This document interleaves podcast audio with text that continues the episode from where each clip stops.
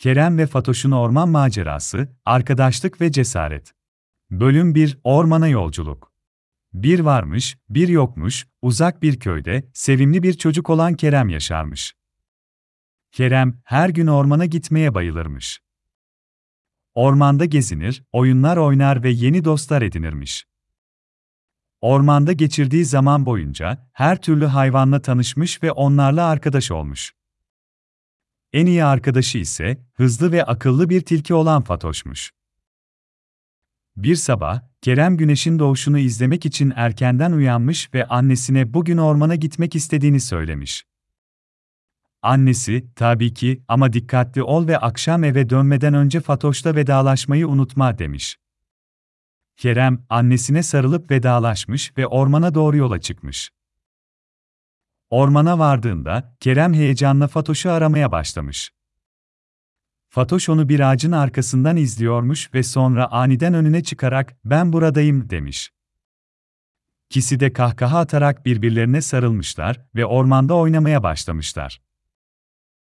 O gün ormanda, kelebekleri kovalayarak, kuşların şarkılarını dinleyerek ve gölette yüzen ördekleri izleyerek vakit geçirmişler.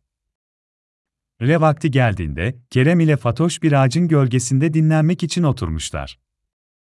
Kerem, annesinin hazırladığı kumanyayı açmış ve Fatoş'la paylaşmış. İkisi de, birbirlerine olan dostluklarından dolayı çok mutluymuş. Bölüm 2 Ormanda bir tehlike Öğleden sonra, Kerem ve Fatoş ormanda dolaşmaya devam etmişler. Birden, gökyüzünde kara bulutlar belirmiş ve gök gürültüsü duyulmuş. Kerem, Fatoş, hava kötüye gidiyor gibi. Belki eve dönmeliyiz, demiş. Fatoş da endişeyle, evet, annem meraklanır.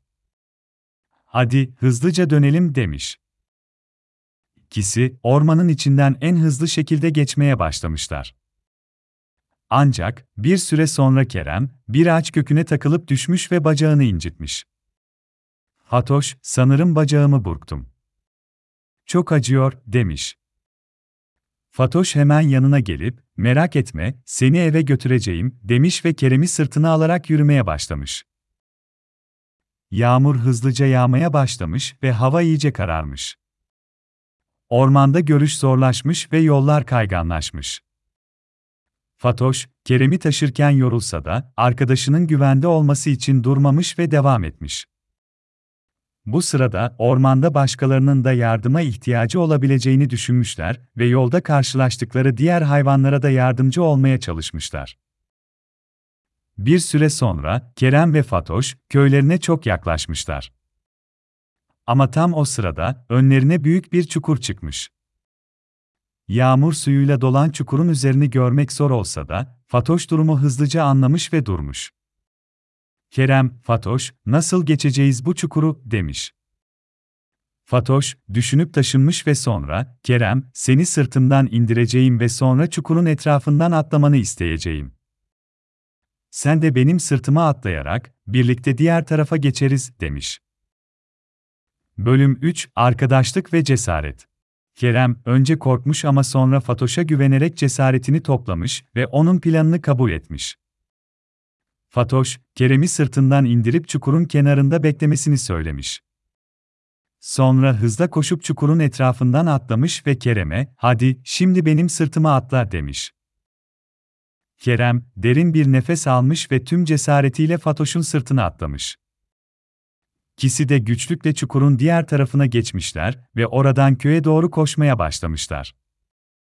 Köye vardıklarında Kerem'in annesi onları endişeyle bekliyormuş.